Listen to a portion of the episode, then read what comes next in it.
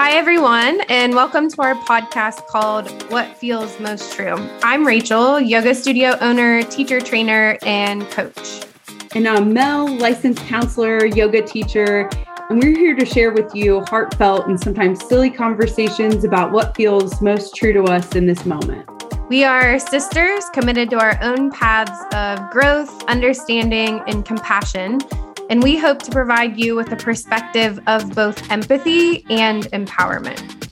We're giving you permission now to step into more joy, to allow your life to be fluid and always up for reconsideration. Remember, what feels most true can be lifelong and ever-changing. Welcome back for another episode here with Rach and Mel. And before we dive into our conversation, we thought it would be nice to have a grounding and check-in practice for everyone. So, of course, if you're driving or if you're walking, you probably won't want to close your eyes, but you can definitely still participate in this self-scan and self-check-in process. But this episode is going to be a conversation about holding it all, holding the heaviness and also the lightness of life. So we felt like it would be appropriate for everyone to check in. So if you can, find a grounded, upright seat. But again, if you're listening to us while out on a walk or a run or out driving, that's great. You can still check in. Obviously, just keep your eyes open. If you are seated at home or in the office, go ahead and close your eyes if that feels okay, and plant both feet on the floor if you can, or sit in a cross-legged seat on the floor.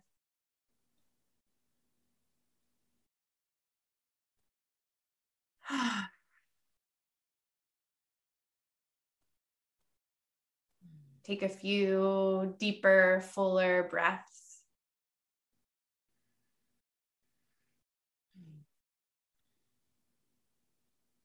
Allow the shoulders to drop down into your body.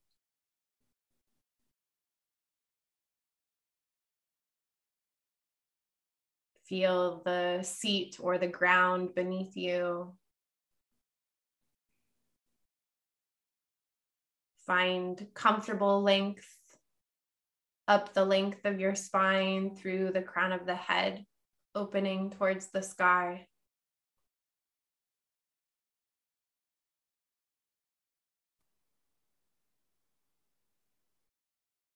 Notice how gravity draws you down towards the earth.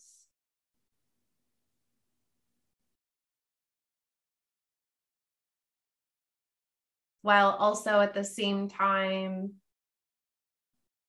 noticing the spaciousness, the vastness of the air and sky around your body.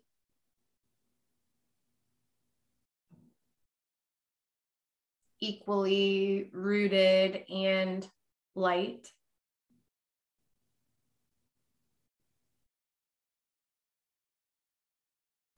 And notice your breath.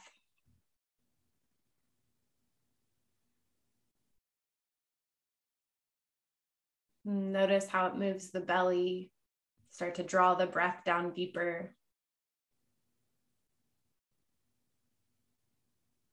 Notice how it moves the ribs and the chest, how it moves through the throat, all the way up to the nostrils.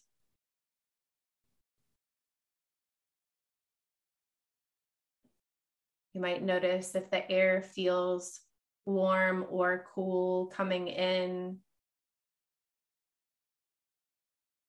And also notice how it feels going out.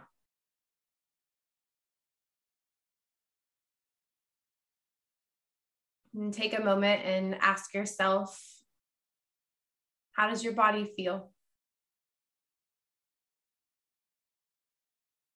How does your body feel? What does your body need from you today to feel loved, supported, safe, grounded, at ease?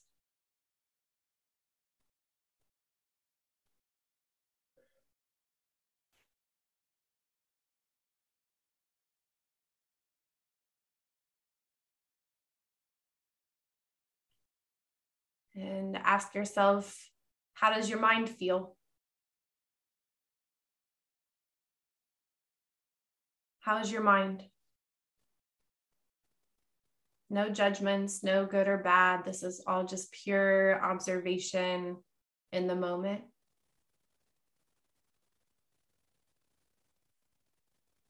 What does your mind need to feel supported, honored, safe, grounded?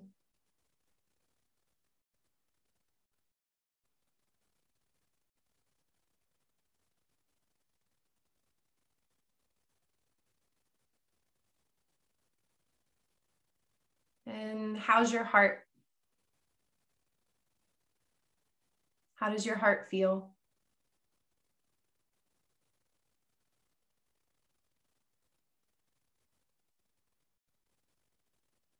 What does your heart need today in order to feel honored, seen, heard, loved? What does your heart need today?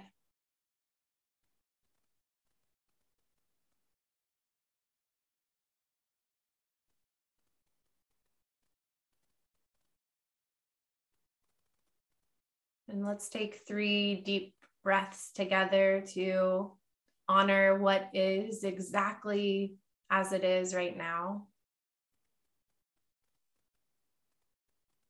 So with our inhales, we'll think about acceptance of this moment exactly as it is. And with our exhales, thinking about releasing resistance, releasing any resistance to things exactly as they are right now. So we'll be inhaling acceptance and exhaling any resistance. So let's take a deep breath in and let it go. And another big breath in of acceptance to things exactly as they are. And a deep breath out, releasing any resistance to things exactly as they are right now. And one more time, take a deep breath in and a full breath out.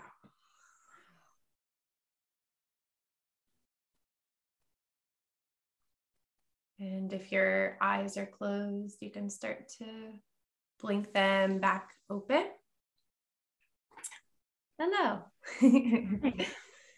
And let's just dive right into a self check-in. So I know there's been a lot happening in the world, always a lot happening locally, from the entire spectrum of pain to pleasure on the human experience spectrum. So Mel, tell us all, how are you? Where are you at? Yeah. Oh my, I want to start every day doing that, and maybe like every hour doing that. So thank you. That was awesome. I think it's been a weird couple of weeks. I think, like you said, I think there's global angst and trauma that's happening with everything going on in Ukraine. So you feel that, and then you feel your own personal stuff. So I think just in general, baseline, I've been doing okay. Today, especially, my mind feels pretty slow, which is good. Not a lot of chatter going on, which is a good feeling for me, especially. I know my brain gets really active. My body's been holding a lot of heaviness though. So I notice a lot of times my body clues me in before my mind or my emotions, or even like deeper, like my heart space clues me in. So I think my body is definitely signifying to me like, hey, there's something up here. So currently I'm even sitting on an ice pack because I got some nice piriformis pain going on, a literal pain in the butt. So I've definitely been dealing with that this week. Oh, you know, it's going all the way down my left leg. So my left calf, my left hamstring, my lower back's been tight. So yeah, I definitely feel it a little bit more physically, but overall I would say I'm doing pretty good. I think the biggest thing when you mentioned like, what do you need? I think what came to mind first for me was I need margin. I need space. So I think I need a lot of space and just this period, and it ebbs and flows, but a lot of space for non-doing. So just existing, whether it's being outside, not doing anything particularly productive, or reading or watching my fun shows. So the opposite of productivity is what I need right now. What about you? How are you doing? Yeah. I feel like I'm very much affected by the seasons. And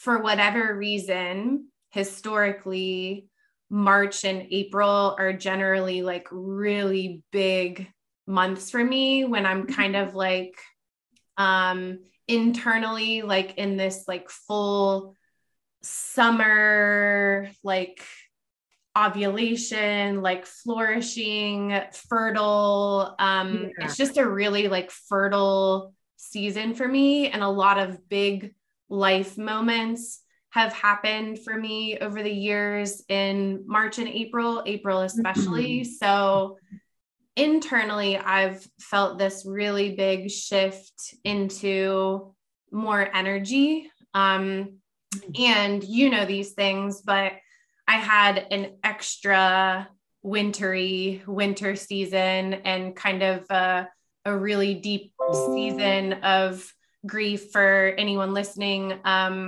had a miscarriage in December. And it didn't happen on its own. So it was a medical miscarriage, and it ended up being a pretty drawn out, like pretty painful, physically painful 2-week period of time, and kind of just like a mentally taxing month of time. And then I've also had this ongoing lingering thing where I finally figured out at the onset of this year that I have a spinal cord injury. And so I have a cervical spine issue, and we've gotten to the bottom of it. And finally, after pretty much accepting the fact that I thought I was going to have surgery this month, actually, I've been receiving some laser and shockwave treatments, about an hour away from where I live. And I go there 2 days a week, and I'm like 3.5 weeks into those treatments and almost pain-free. And so like having sort of, I mean, you never completely deal with and heal from grief, but really being able to shift into some gratitude from the grief over the miscarriage, while also having physically some of that pain that I've had since fall, or really since last summer, having some of that pain dissipate has lightened my load energetically a ton. So I'm feeling more like myself in my body. I'm feeling overall, just more relaxed and also more confident. However, at the same time, I've had a lot of anxiety lately, and I tend to be a really sensitive person, and I absorb too much of other people's energies and the world's energies. And I think part of it just has to do with like the global sphere of things, and also just different like new structures and new things that I have going on in my life. Like the unknown for me tends to spark a lot of anxiety. So I still feel like I'm also holding a lot of anxiety, more than normal for whatever reason right now. And part of that, I think, is newness and is uncertainty for right now and for moving forward. So it's a little bit of all of the above, but like you said, I'm good. I feel good. Yeah.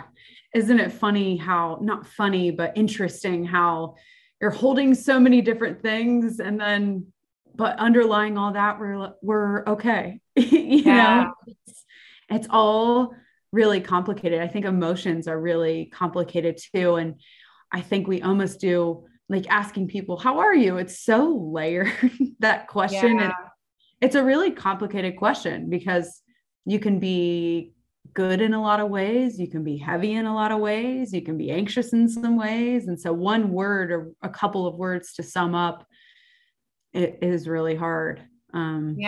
Yeah, absolutely. And I think that's the point really of our entire conversation today and this entire episode today is to kind of just support everyone in saying that it's okay to feel like a million different things in each day, and to kind of honor that and talk a little bit about when it's okay just to sulk and kind of be in it, and when it might be more helpful to start moving out of some of the heavier emotions. And so, I think our intention for this conversation is to talk about normalizing holding it all on a regular basis.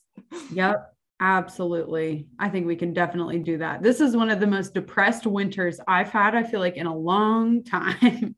So I think you and I can both speak, and this is probably the heaviest winter maybe you've ever had, or it's up there, I'm sure, if not. So. Oh yeah, it was. Yeah. It was. Absolutely. For sure. So let's talk a little bit about that.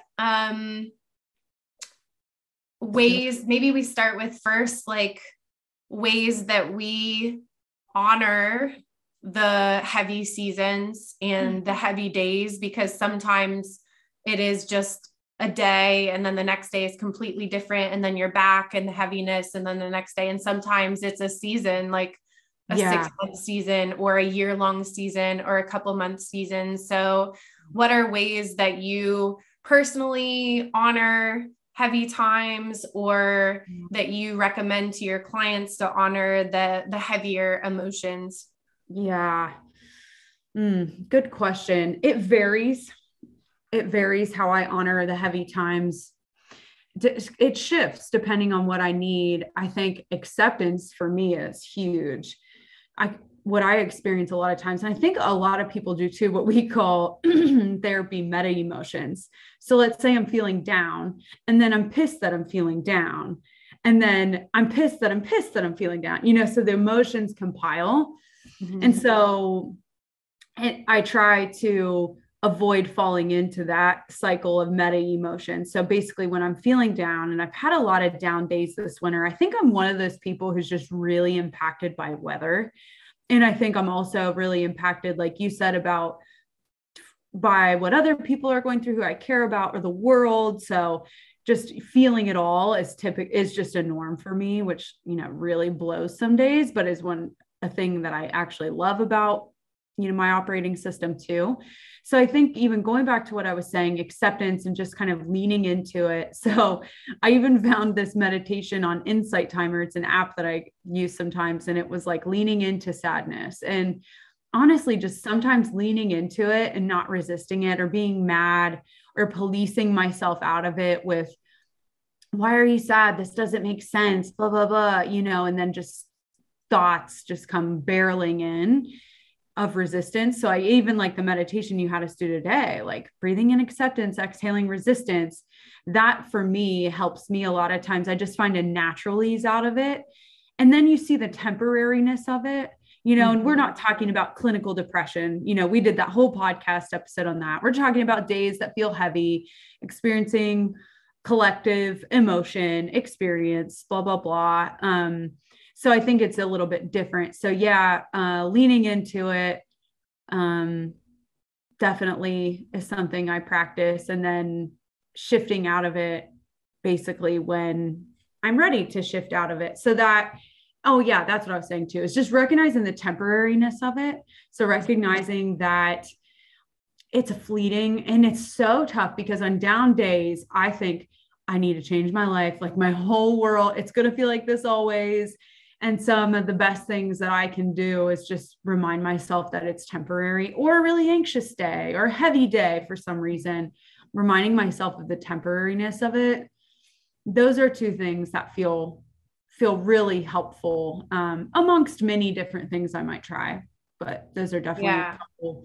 What about you? What comes to mind for you on holding it all? And yeah, I think what you mentioned is a key point for most people, is that we have a heavy emotional experience, a heavy day or a heavy season, and we tend to think that it needs to be fixed and that it's a problem. And I think like the most, and yoga really has taught me this more than anything, in presence with what is exactly as it is. It's a key concept in the type of meditation that I've learned and am trained in. And I think that's really the key, is, trying to let the fixing go, and honoring what is right now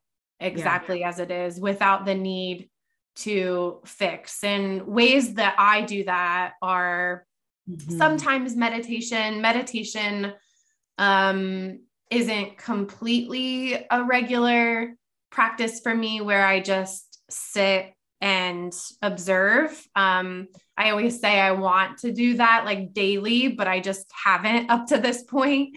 But I do breath work often, and breath work, whether it's a really short, like 5-minute breath practice or a full 90-minute breath journey. Breath has been one of the most powerful ways that I honor what is exactly as it is. And I just literally think of breathing with whatever is there. That's good. And journaling is another way that I kind of honor and hold the heaviness. I just, sometimes it's just a free flow prompt of journaling whatever's alive today, or it's something simple like the check-in that we did, like how's your body, how's your mind, how's your heart. I also learned, I think we've talked about it in other podcasts, but a technique called swamping, which I don't do too often, but where you literally, like, say, for example, you're feeling anger, you completely take on the emotion of anger as if it's your identity. And you might like slam around, and this is intentional. So you're not just like freaking your family out. You're like, but you could like pick a room, close yourself in a room, like slam pillows and scream at the top of your lungs, or let any words or things that you wish you could say or that you wanted to say, anything like pent up, all of that energy, word, sound, emotion, whatever, you're acting it out. So swamping is also a really beautiful practice for holding the heaviness. And then another one that I started some years ago, and I don't do it as much lately. But it's called towel wringing, and it's similar to swamping. Like you can just fill up a towel, like a hand towel, with water and then like stand over a sink and just kind of wring it out. Like, like, and literally just like let sighs or yells or screams or whatever noise that needs to come out with the wringing of a towel is also a really beautiful practice. And it's important to note that all of these aren't fixes. Like we're not entering in with the intention to fix. And I have to remind myself that all the time. It's with an intention to lean in, like you said, leaning in, and really these are ways that we lean in rather than tune out. Yeah, I love that. I'm gonna steal the towel one. That's good. Yeah. That's really cool. Yeah. Outletting expression, I think, is beautiful. Like you said, it allows the emotion to flush through you as opposed to get stuck and get buried in your body. And I think another thing for me too, and I'm sure, I know you're also good at this, and this is something you've been working on, but I think boundaries are really important for me in holding heaviness too. So for example, like staying engaged with what's going on in the world, and then also intentionally disengaging. So reserving my news time for a specific time and place. And I have a ritual for how I exit after I read the news, so being really intentional about what I'm ingesting, using social media and following only people that their stuff energizes me, and not just a homogenous group that agrees with everything I say. However, being intentional when I'm looking outward at different opinions or at what's going on in the world. So boundaries around that, and just what I'm doing in my free time. So I know when I'm heavy, social time really isn't, unless it's with family, it doesn't rejuvenate me. When I am teetering, I need Eric, I need my home, I need you or my mom or my dad and my dog, and I need to kind of be by myself. So boundaries, even just like with what I'm saying yes to, which looks really minimal during heaviness too. So yeah, that was just something else that came to mind as you were talking. Do you have to have boundaries when you get kind of heavy too? And if so, what do those look like? Yeah, absolutely. I definitely retreat during heaviness too, but I've been really conscious over the past few years about it being an intentional retreat and not a withdrawal. Because historically, I would put myself on an island and not tell people that I'm struggling, and maybe not even consciously be aware of that I'm struggling, but I would just like not ask for help, not pay attention to my body, like make myself even busier, retreat at home, not do things with friends, make life all about work or drink too much or whatever, and to me, that's like withdrawal. I've been intentional about when I'm going through a heavy season. I definitely, like you said, I don't have the capacity for a bunch of social time or,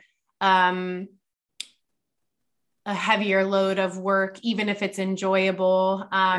So I try to keep like workload minimal. I don't fuss about creating new things, whether it's classes, programs, take on new clients. I do still, like, if I have friendships, which I do, that make me feel good, like those sometimes can help pull me out of my funk. So like a dinner with a really good friend who has like can really hold space for me, like can be very therapeutic, or like you said, conversations with each other, just like this, or time with quality time with our partners, rather than just like autopilot time. So definitely over the years, I've gotten more honest, more clear on boundaries with work and personal life. But for me personally, my go-to was always complete withdrawal. And now I try to make it more of like an intentional retreat, check-in, that sort of thing. That language shift is so powerful. I mean, our girl Brené Brown says it all the time, the language that we use for things. I mean, that's how we make meaning. That's how we gain meaning. That's how we gain, I don't want to say power over, because it's not like we need to have power over everything, but that's how we can then take actions, really intentional actions, is once we get granular and specific about the emotion we're feeling and then what we're doing about it. So I think it sounds like it's been a really helpful shift for you to go from withdrawal/isolating, whether it be intentional or unintentional, to retreat, which even the word retreat, I'm like, that sounds nice. A retreat picture, just a whole different vibe to it. Yeah, exactly. And so like we've talked about the heaviness, the grief, honoring it, that sort of thing. And then inevitably there comes a time when we have to edge ourselves forward. We have to take some steps forward. We have to pull ourselves out of the muck, because we've talked about, you know, long-term depression, and all of us knows that we can't stay in the heaviness forever as much as we'd like to sometimes. And so like, how do you pull yourself out? What does that process look like? Or what do you recommend to other people? Yeah. What I recommend to others is typically what I do myself as well. So I think it starts unreasonably small. Like, pulling yourself out starts like inch by inch, crawling if you have to crawl. One of my mentors in college, shout out Kat Galetka, who's one of the coolest people ever, but she would say, like, just start by doing a dish. And that was a metaphor, you know, not literally like dishes, but one dish, and then just see where that takes you. And then I think sometimes it starts just like I said, unreasonably small. So for me, that might look like, I'm just going to walk out onto my deck, or I'm just going to take Ghost for like the smallest walk and just see where it takes me. Or I'm going to call Rachel, you, or my mom that day. Or actually, I love playing. I have a record player and I put a record on, and music is a really big shift. But I think in those moments that were really low, at least where my thinking goes cockeyed, is like, these simple things don't work. It's gotta be, I have a propensity to really slip into something's deeply wrong with my life. And the thing is it might be, but it's not going to happen. That shift isn't going to happen from being really low. If something is, you know, deeply unaligned with how I want to live my life, that clarity can also come from feeling a little bit better. And in fact, that clarity will probably be more accurate when I am feeling just a little bit different, a little bit less heavy. Like Angela Duckworth, a psychologist, says, you know, and obviously I'm really skipping over the meat and potatoes of it, but she says, like, don't quit on a bad day, you know, wait till you're a little bit more regulated and then decide things about your job, your life, et cetera. Like you mentioned, fixing. Mm-hmm. So withholding from that, giving myself a chance to do really simple things. I keep a list on me. And then I got this from Glennon Doyle that says, like, for the highs and for the lows. And so my for the lows have reminders to myself. I'll read you a few things. It says, take a nap. Are you tired? Because I know when I'm heavy, sometimes it's super like, I need a freaking nap, you know? Mm-hmm. Eat a snack. Are you hungry? And then I've written down, this is temporary. It's okay to feel low. Call someone, laugh at a video. Tomorrow's going to feel really different. Go outside, or maybe move your body. And then I have written down, you won't want to do any of this. Do one thing anyway. You're stone's throw away from feeling a little bit better. Put on some music.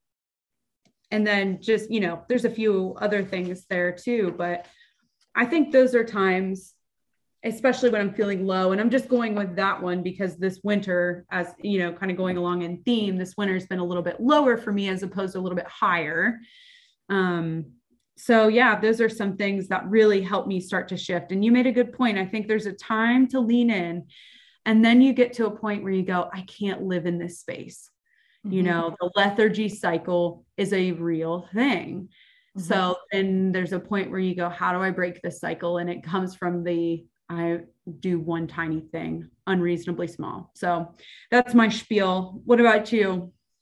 Yeah, well, I think it's interesting because I find it such a delicate, difficult, very individualized thing of figuring out like a sweet spot point of allowing yourself to honor what is without getting stuck there, because it's really easy for me to wallow and get stuck there in the lower vibrations and the lower frequency. Yeah. And I think potentially that that's where people get stuck too long. Mm-hmm. Like I think the people that are perpetually anxious, perpetually in distress, perpetually in dis-ease get stuck honoring the muck a bit too long. They get wrapped up in the whys, in the stories, in the fixing. Whereas like a lot of the practices that we've mentioned are these somatic things where you mostly are dropping into your body to just let your body process it, to get out of the why, and then kind of like start to pull yourself up by creating a different state, like using physiology to create a different state to then move forward differently. So just kind of my thought, I think that I've myself wondered, like in periods of heaviness and then having experienced probably the deepest period of real grief in my life that I've ever had before. I feel like there was a time where I was kind of stuck in victimhood and, like it's absolutely reasonable. And like, do you need that time where you're just kind of like angry, sad, resentful, pissed, whatever? Like, yeah, I think you do. Yeah. And I started seeing it spill into how I felt about everything, how I felt about my finances, how I felt about business, my outlook on other people. Like it kind of started to taint or sour my perspective on everything. And that was kind of my red flag on it's time to move. It's time to move out of this a little bit, because you know, you want to have, sometimes it's not just like a session of breath work that can move through. If it is something like a big T trauma, like you call it, or like a deeper, not that one grief is worse than another, but they're just different. Yeah. And so, for me, an indicator has been when it starts to kind of soil my view on all things. I know it's time to like pull myself out. And yeah, I mean, ways that I pull myself out are usually a daily ritual practice, which is a journaling practice for me. So it's, it includes like journaling about what I want in my life and why I want it and what my ask for that day is. And then also it includes a gratitude practice, which I kind of tend to drag my heels into, but even just lately, I've tried to get more serious and more detailed with my gratitude practice. And every morning I've been writing, it sounds super cliche and really annoying, but once I do it, I do truly feel better. I'll write 20 things that I'm grateful for. And for a while, because I've been doing this daily ritual for like a year. And for a while, I would just like write a word like Mel, Dakota, the dogs, or whatever. And it was kind of like surface level gratitude. And lately, just for like the past week, I've been writing really detailed, like 20 things that I'm grateful for. And I really take like the whole thing probably takes me, not just the gratitude practice, but the whole daily ritual probably takes me like an hour. And I know everyone doesn't have that in the morning, but just kind of explaining my process and the detailed gratitude list has really had a profound impact on my energy and on kind of, for me, it's about claiming ownership of my life and my reality again. And I've done that through like subconscious reprogramming techniques that I've learned. And then also of course, yoga and journaling and that sort of thing. Yeah.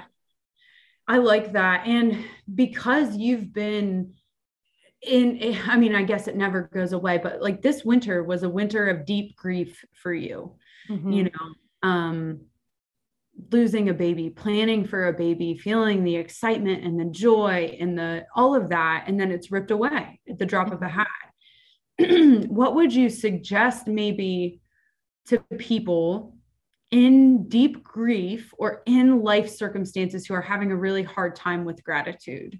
You know, what would your thoughts or encouragement or, I don't know, just anything that comes to mind, what would you say for that? I think that's what gets hard for people, maybe, if I had to guess, and what I've seen a little bit in therapy. Yeah. So a couple things, I guess. I would say, first of all, like we've talked about before, I think acceptance sometimes comes before gratitude. And so if you can think about using a yoga class or a meditation of some kind, or a breath practice of some kind, or a nature walk, whatever it is that is like a healthy outlet in your life. If you can think about that as your acceptance practice for the day, like you don't really feel grateful for things. A gratitude practice sounds fucking annoying, and it's what every personal development coach on the planet recommends. So I think it's like our grounding practice at the beginning, acceptance of what is exactly as it is, even if it fucking sucks. Yeah. And then releasing the resistance to the things that absolutely fucking suck right now, because that's what's in your life right now. And I feel like even just the acceptance is empowering, and that's taking ownership. Because if there's not acceptance, then you're causing your own dis-ease by resisting reality as it is right now. Like you're perpetuating your own suffering by not accepting what is. So I think acceptance is like the one first step to things. And then another practice I feel like is figuring out how to bring more joy into your daily life.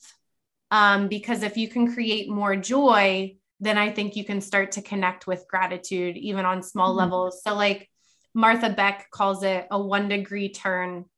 And she says, to write, I kind of forget what the prompt is, but basically to write, a list of like 5 to 10 things that you have to do this week. And then make a separate list of like 5 to 10 things in your life that bring you the most joy. And then she said, to pick the thing on your to-do list that makes you the most pissed off, that feels the most hot, that feels the most like triggering. And she says then to pick something off of your joy list and replace 10 minutes a day for a week or a month or whatever. Take 10 minutes out of that thing that you fucking hate, or that feels triggering, that feels hard, that feels hot, replace 10 minutes of that with one of the joy things, and do it every day for a week, and do it every day for a month. And I feel like that is potentially, and then you could pick a new thing after the next week, or you could add then 20 minutes, take 20 minutes out of the annoying fucking thing and put joy into that. So you could keep increasing the time, or you could keep switching things up to toy with it. But I think that's potentially a gateway into joy, which is then a great gateway into gratitude, because I do think like gratitude feels annoying. I get it. And it feels cliche because everyone recommends it, but I feel like, it is empowering, and it's how you pull yourself out of the muck. But I don't think you can go from muck into a list of 20 things you're grateful for. I think that's the mistake that gets made. Yeah. I love that. Acceptance, like first giving yourself, like you said, permission to sit in the shit and be like, no, I'm pissed. I'm mad. This sucks. I didn't deserve this. This shouldn't have happened to me. You know, giving yourself space. And then moving into it. And I love what you said about acceptance. There's a whole realm of therapy called acceptance and commitment therapy, and it's called ACT. And acceptance, they describe it as a willingness to experience reality as it is, as opposed to a willfulness. And I always say to clients, this doesn't mean that what happened to you was okay. Yeah. It does not mean that. It means it was a crock of shit, and you're recognizing that it was a crock of shit, and you're like, okay, this is it. This is what I'm sitting in. And you give yourself permission to sit there without like yeah, that willfulness, like, nope, this isn't, this can't be happening to me, blah, blah, blah, you know? Yeah. So yeah, I love that. And then I like what you said is like, joy is definitely, I think, a good way to tap into it too, a precursor almost of, yeah, if you're having a really hard time, increasing things that give you a little bit of a pop in your step. Cool. Yeah. That's good ideas. Definitely. Yeah. How do you create joy in your daily life or ease on a daily basis? Yeah. Good question. That for me, joy and ease, I think joy, fun is something I have always easily accessed. Just even with my personality typing, I'm looking for fun in every interaction. I want to have fun. I absolutely love to laugh. It's therapeutic for me. It gets me out of my own way. I love connection.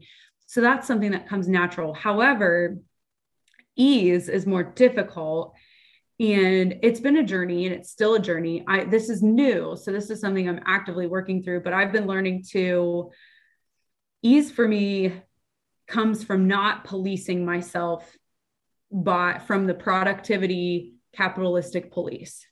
So I realize that I have these sort of deep-seated thoughts and beliefs that I need to be doing more and making more, and that worthy people operate at a certain level and a certain pace. And that if not, like, the storylines of I'm lazy and I'm not hardworking come into play. And then that shame paralyzes me and I end up not doing anything, you know? So it's just, it's been really cyclical. So really shifting, bringing awareness to it still being at play. I knew it was at play a while ago, but I didn't know it was at play and the lowness that I was experiencing each week. So low being like low mood, kind of bummed out each day, not excited or apathetic. So not happy and not sad.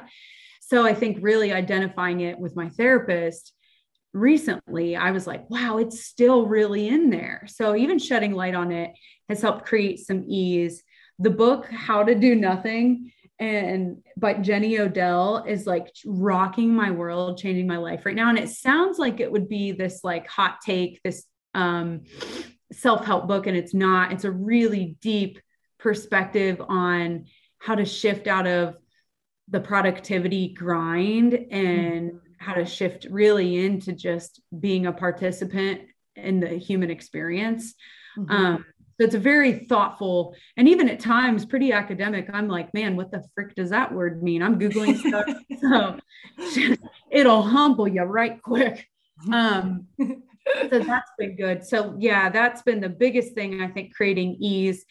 And I don't know if this will work for everyone, but loose routines helps create ease for me. I'm not a strict routine kind of girl. That makes me feel like a lunatic and I'm put in a box. And then I start doing the exact opposite of what I say I'm going to do. So like, okay, what would feel good this morning? Is it yoga? Is it having my coffee and just taking it slow? So yeah, daily self-care practices. I think people think self-care is this grand event. Like, I got a pedicure. I'm like, no, self-care is just daily practices. So it could be as simple as, you know, when I drink my coffee, I'm not scrolling my phone and I just kind of sit and stare around my house. You know, that's like self-care, really. So definitely daily practices that are loose and they can shift and there's ebb and flow to it. That creates ease. And then also knowing my vulnerable times of the day. So I know midday, I start to hit a wall sometimes. I think I start to get tired or in my head a little bit, but even just knowing like, okay, it's the midday thing helps me to kind of carry on. And what that does is then creates a little bit of ease. So yeah, a mix of a lot of that stuff. And like you said about gratitude, I definitely for a while hated it but it does create ease and it does shift my life significantly. But I think for a while I used it as like this cognitive exercise of I'm just going to write down blah, blah, blah, but actually feeling it. So making the list like really slow and then sitting with my body, I'll put my hands over my heart and be like, how do I feel? You know, what does it feel like? Is there a color? Is it a vibration? Do I feel warm? And then sometimes that doesn't work either. I start getting mad. And then that day, gratitude maybe just looks like being aware of my surroundings. So becoming a noticer of what's around me. So recently I'm getting into the birds that live by my house. And I asked for a bird feeder for our 3rd anniversary. Binoculars. Give me binoculars. Am I a birder? I don't know. There's no fucking way I'll be a birder. I mean, I have the patience of a toddler. But I'm gonna try. Shit. She'll be in Ecuador next year looking at all the birds. Ecuador! Take me, please. But yeah, I'm shifting into sometimes being like, what if gratitude for me is more about noticing and less about list making? And I think the list making is beautiful, but days when it's just not there, like Yoga Girl said something in one of her podcasts, like when gratitude's not there, fuck gratitude. Mm-hmm. And so sometimes I do think I need to fuck it and maybe do it, go about it in a roundabout way. So yes, that was a whole long spiel. What about you? Day-to-day ease. What are your thoughts? Yeah, very similar things.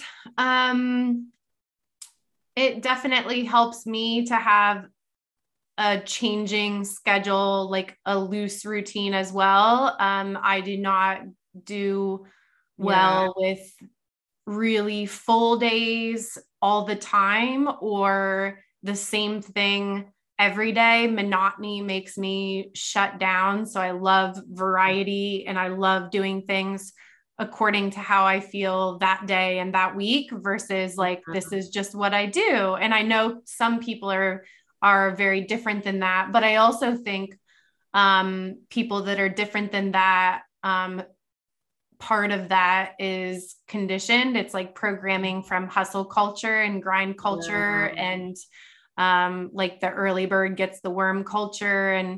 And so, a big part of creating ease for myself has been exiting the matrix of that hustle culture, and really paying attention to my body and honoring where I'm at each day and canceling things or changing things that don't feel right, accordingly.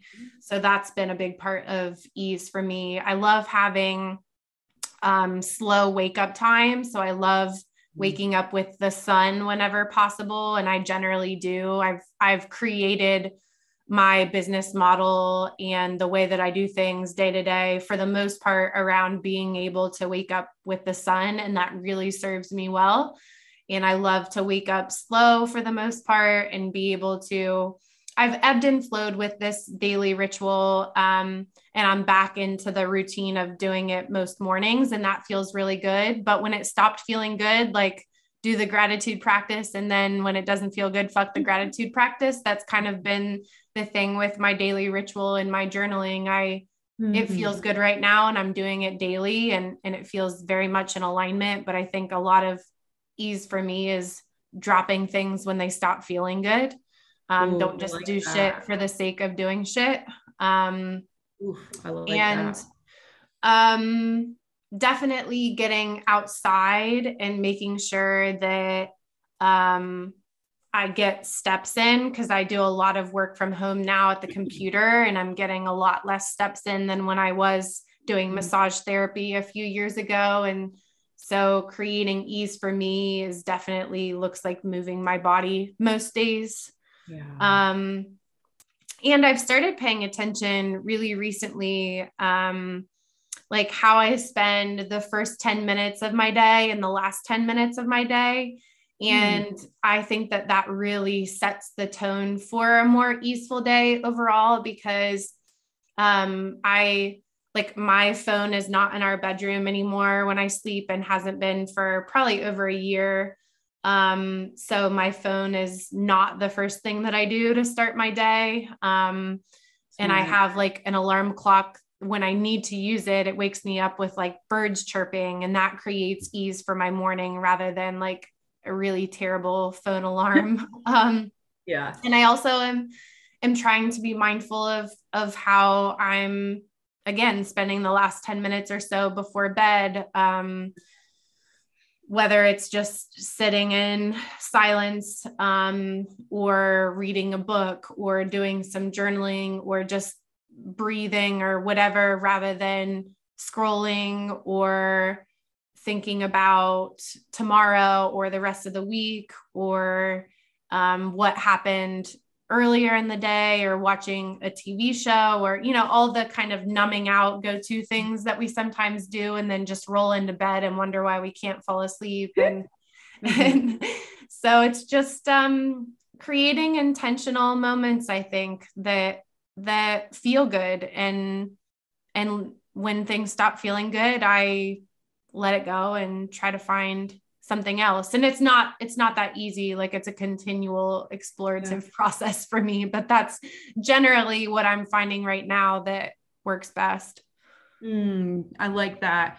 Feeling good, doing stuff that actually feels good, and then starting and ending your day. That's really big. I think there's so much that we do that has just become habit and that we might hate, you know, like, for example, some people might be like, yep, I do my cleaning schedule, or I clean this day. And I'm like, how's that? Do you like it? You like doing it? And I don't even know if people reflect and go, oh, I don't know. It's just what I do, you know? So I think really looking at, do I actually like this thing? And that's not to, obviously this is from a place of privilege. Like, we get to decide things we like to do and not like to do. And I know a lot of people don't have that option, you know, different people's lives look different. And yes, this does not mean that you and I do not do shit we don't want to do. We definitely still do, but for the excess stuff, you know, I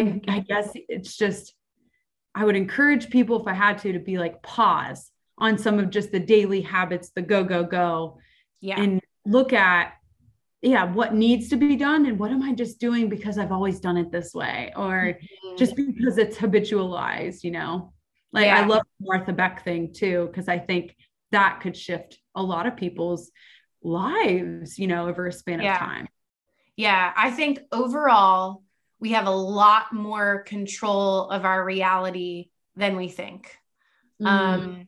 And there's plenty that's out of our control, but our day-to-day reality, we have so much ownership in, if we choose to. It's a decision and it's tough. And some days you don't have to choose. Some days you can wallow, but it's the staying there that becomes problematic. And one thing that I've like thought about in my own life and talked to like some of my yoga student friends about is not always needing to like having emotions, having seasons, whatever, and letting go of the why and the story and the talking around it sometimes, and just like letting it be in the body through more of the somatic practices that we're talking about, whether it's the weight room or and for some people, this is bypassing, because there are plenty of people that are avoiders. I think this advice is more for the deep feelers like you and I that sometimes get stuck. So this is not good advice for avoiders. You know who you are. This is deep feeler advice. If you're wondering if you're an avoider, you are. I.e. me. Because if you're a deep feeler, you'll know that too, but, right. But not always needing to stick with the story loop over and over. Like, I feel like this because, and this happened because, and this is what I do and blah, blah, blah. And just like letting things be in your body without all of the, why. I feel like it just, even if it's not like just a one and done practice, if it's a week of letting it just be this message from your body that something's up. Like you said at the beginning, like the heaviness in your body lets you know sometimes before anything else that something's off, something's up. And you just kind of like move with that, breathe with that, healthy practices with that. And I think that's a way to ease. Right. I like that. I will sometimes say to clients, because let's say they have something that they, you know, can't stop thinking about, or like patterns that they're like, I don't get why I do this. Like, this doesn't make sense to me. Why do I struggle with abandonment? You know, I've never been abandoned. And I'll say to them, sometimes the why is just so much less important than what do we do with it. Yeah. You know, sometimes letting go of the origin is incredibly hard because we are meaning-making people and we want to make sense of our reality. And sometimes it just doesn't freaking make sense. And so it's just, okay, these are the set of things that I'm struggling with. And where do we go from here? And letting go of the need to maybe identify it even. So I think that's what you're alluding to. If I'm exactly. Right? Yep. Yeah, exactly. Brené Brown said something on her podcast. I'm looking at it in my notes app in my phone. She said, I have a profound sense of agency and also shit happens. I'm like, I love that. Like you said, I think we have a profound sense of agency over our lives and shit happens. And that holds the tension between both. Like, yes, there's a lot that happens that's out of our control. And we also have control on what we do with it and how we move from it and yada, yada. So I loved that. Yeah, that's exactly it. That sums up everything, is that we can hold it all. And we do. And we going to. Yeah, we must. We must. And so we mustn't. And then we must. Oh, I'm going to try.